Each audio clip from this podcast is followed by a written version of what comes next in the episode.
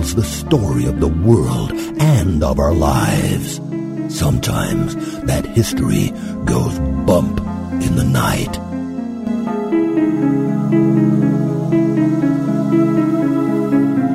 Broadcasting from the center of oddity and the supernatural in Central Florida, it's the History Goes Bump podcast. Hello, you spooktacular people. Welcome to the History Goes Bump podcast. Ghost Tours for the Theater of the Mind. I am your host, Diane.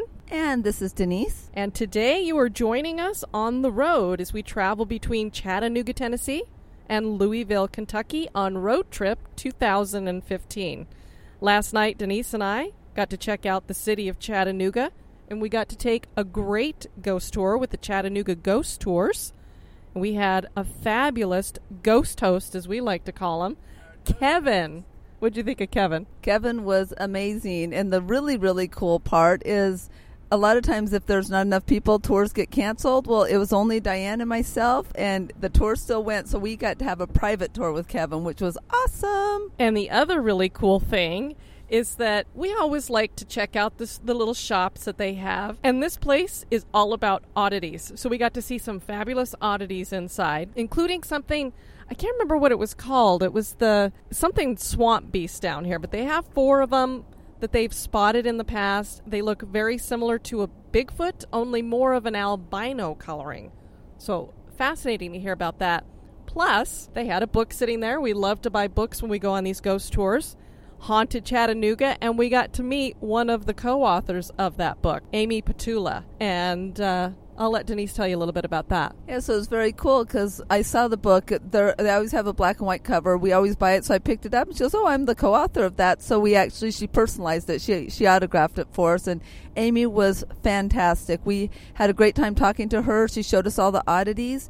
And the thing is, as she said, the the swamp. I I can't remember the name of it, but it was albino. Diane had said, but the thing she said, usually Yetis are the ones that's white, but they've had like four sightings of white Bigfoots in Tennessee. And she showed us a lot of fabulous ghost pictures that they've had taken on the tours by a lot of the people that have taken the tours, and I have to say, they were some fascinating pictures. Yeah, absolutely, Diane. I think those are some of the best pictures we've ever seen on any of the tours we've done. I think so. The only other one that I saw that was that compelling was when we did Outside the Gate in St. Augustine. The orb with the face in it? Yes. And the orb, the one orb that they had on this one, because, you know, orbs are always questionable. And people know a lot of the time it's dust or light reflecting or raindrops, something like that. But these were pretty compelling. There were two of them that were very bright, bright white. And then there was another one, and it was actually moving. So you could almost see, it wasn't blurry behind it, but you could see that it had almost a trail behind it. And the thing that Amy had pointed out and that I'd noticed is that it was moving in an upward motion. So if this was a raindrop falling or something else, generally it's not going to be going up. So that was great. What we thought we'd do is tell you a little bit about the history of Chattanooga. Chattanooga is the fourth largest city in the state of Tennessee, and this kind of surprised you, huh, Denise? Yes, it did because I, I was like I was thinking Chattanooga was going to be this quaint little cute city, and then I'm like, wow, it's really big, and and we figured out it's because it's the fourth largest city in the whole state. So and it's very very loud. That kind of surprised me too. It was like police sirens and all the stuff all night long. So yeah, I don't I don't know if that's a typical Friday night in Chattanooga, but it was busy and uh, quite loud. But Kevin did a great job even trying to speak over a lot of that stuff. Native Americans were the first to settle the area, and the name Chattanooga is derived from the Muskogean words for rock and dwelling. And that's pretty fitting, Denise, because when we were camping at the uh, campground here, where were we outside of? We were right outside of Lookout Mountain. So it's very hilly here, and oh, is it gorgeous! Right now, as we're driving down the road, it's just green, green, green everywhere. I've never been to Tennessee, at least not driving through it, and it is green and lush. And I come from Florida, so for me to be impressed by greenery is saying something. And we've just got fog that is coming over the trees. It's just, it's gorgeous. We're getting a little bit of rain, but just very neat very southern. And the people down here are very nice too. Of course, because this is where my mama comes from. My mom, my mom was born in Lexington, Tennessee, so Tennessee's not foreign to me. The Muskogean tribe were the first in the area, followed by the Cherokee. In 1816, John Ross settled the area and it became known as Ross's Landing. John Ross was half Scottish, half Cherokee. The Cherokee would be interred at Ross's Landing and then driven out in 1838 by the United States government. This became part of what we know today as the Trail of Tears.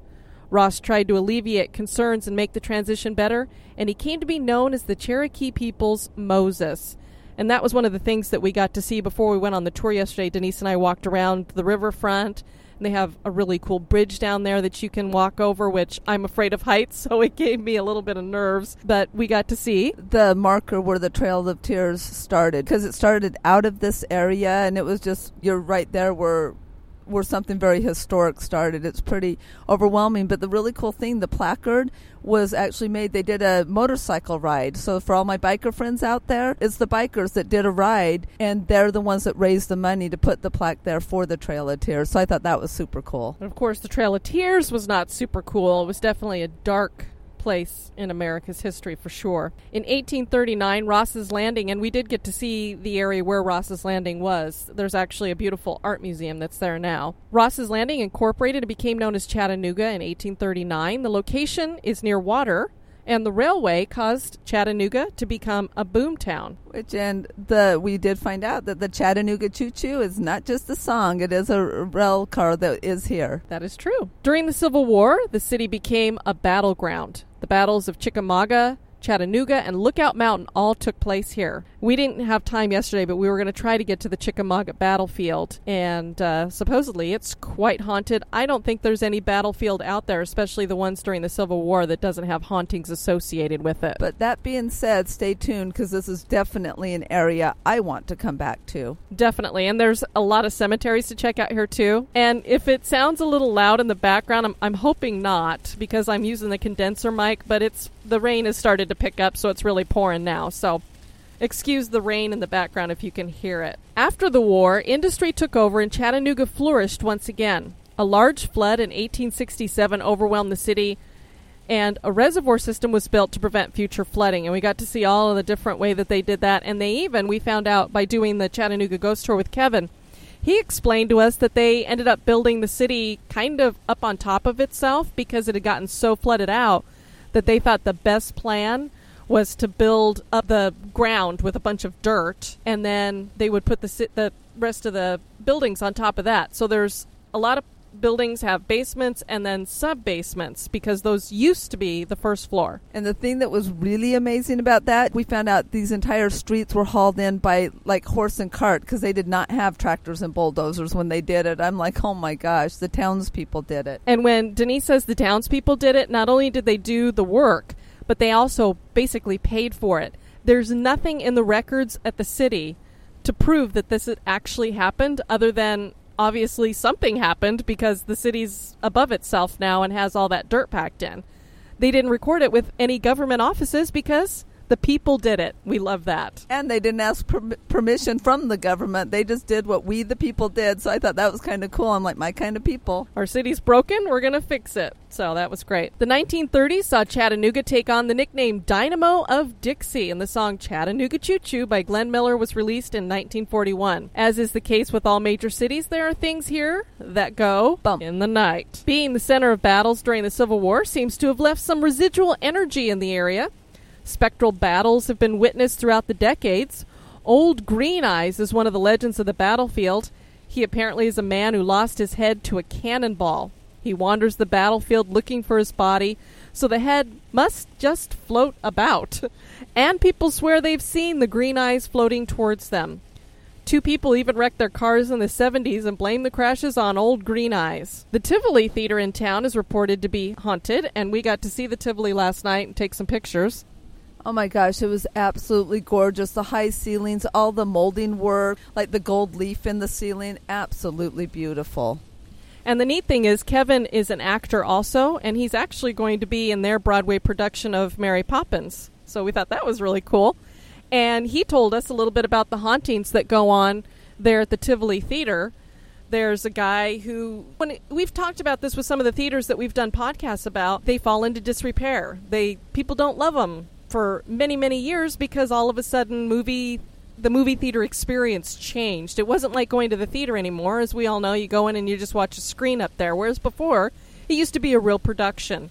So a lot of these old theaters fall into disrepair and either get destroyed or you got to find people who want to restore them. The people in Chattanooga decided that they wanted to refurbish the Tivoli Theater, and there was a man, one man in particular, who helped to fund it a lot, and he used to go and watch all of the productions that they would do there until he passed away. I think Kevin said in 1984. I'm not quite sure on that, but whenever they have any acts that come into town that perform, or they do any theater productions, it's always a good idea, they say, to say hi to the guy who sits in the balcony there that used to come and watch everything because if you don't, apparently he still haunts the place. And, well, you might have some problems with the lighting or the sound system. Kevin says they had a problem with the sound system during one of their productions where it shut down for about 20 minutes. And it was all because they didn't acknowledge him there. He just wants to be acknowledged. So we thought that was very cool. One of the cool things that we found out about Chattanooga that had to uh, go along with Coca Cola was that um, the bottling of Coca Cola, the first time it ever happened to take it from the fountain into bottles, was here in Chattanooga. And the thing I thought was really cool is that since Coca Cola thought that it was going to be a complete failure to put their product into bottles, they gave them the rights to bottle it for absolutely free. A lot of the places that they cover in Haunted Chattanooga, there's a, a place called Hales Bar that is haunted. There was a steamboat that was there called the Delta Queen. It just left, and I remembered reading about this in the papers because there was a lot of back and forth about whether the Delta Queen was going to stay here or go elsewhere. I believe she's in New Orleans now getting refurbished, and she probably is not going to come back to Chattanooga unless it's just for a quick stop. She was definitely a haunted boat, ship, whatever you want to call it. And Amy showed us a picture of that. And right now we're driving through a canyon area where rock walls are on either side of us. Just gorgeous. Absolutely gorgeous. Still pouring rain.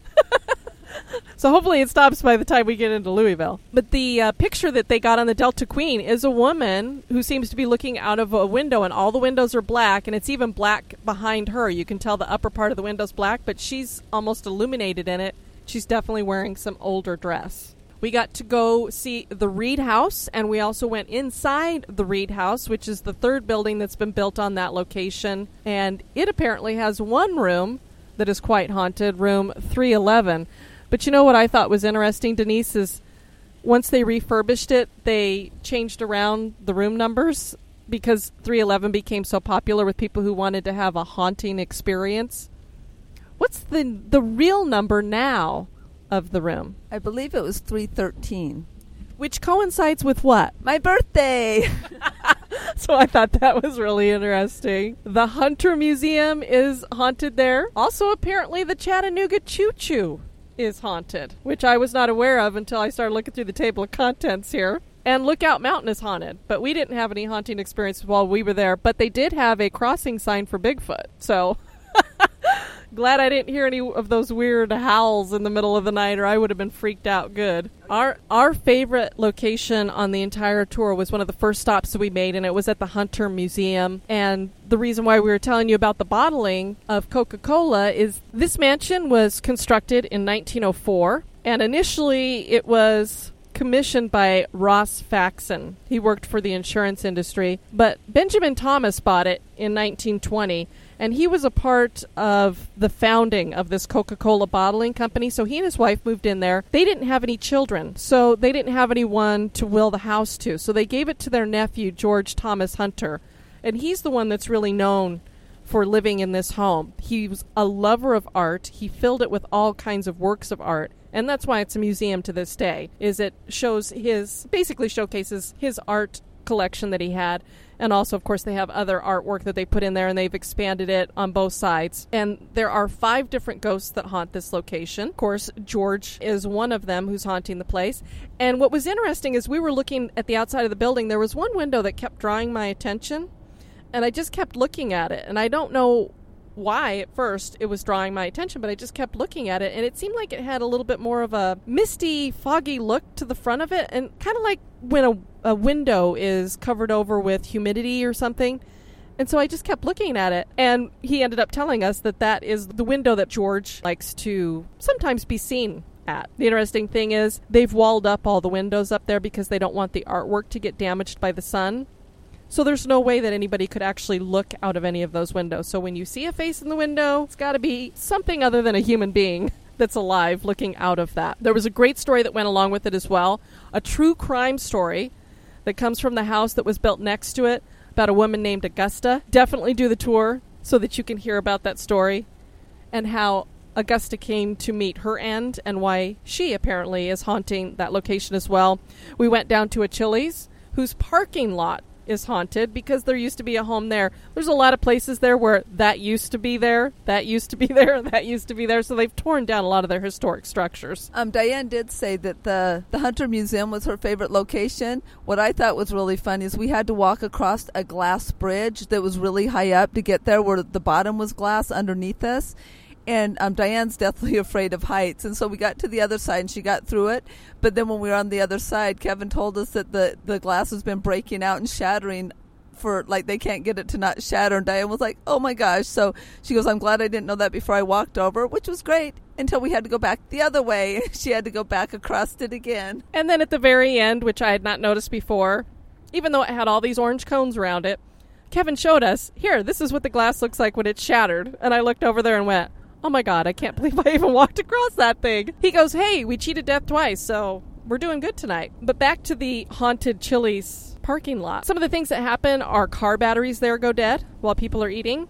Couples who are perfectly fine couples, not having any issues, they've gone to dinner, had a nice dinner, end up getting into huge heated arguments in the parking lot, not getting along anymore, and they think it's something about the energy that's there. They actually think it might be a portal for bad types of energy there's lots of people who've met their ends there in not so nice ways. There was a woman who caught on fire there, and there's also a man who shot himself in the head there. So there's a lot of reasons for that to be haunted. Well, that's our little bit taste of Chattanooga from the road. We hope you guys enjoyed this broadcast and that you will join us for the next one, which we'll be doing from Louisville. We're going to do a live video from Waverly Hills Sanatorium. So don't know that we'll be able to do a live broadcast tonight, but we're definitely going to load up the video. So be watching for that on Facebook and there in the Spooktacular crew. And eventually we'll get it loaded up onto the main website at historygoesbump.com. Make sure you check out that website for everything you want to know about the show.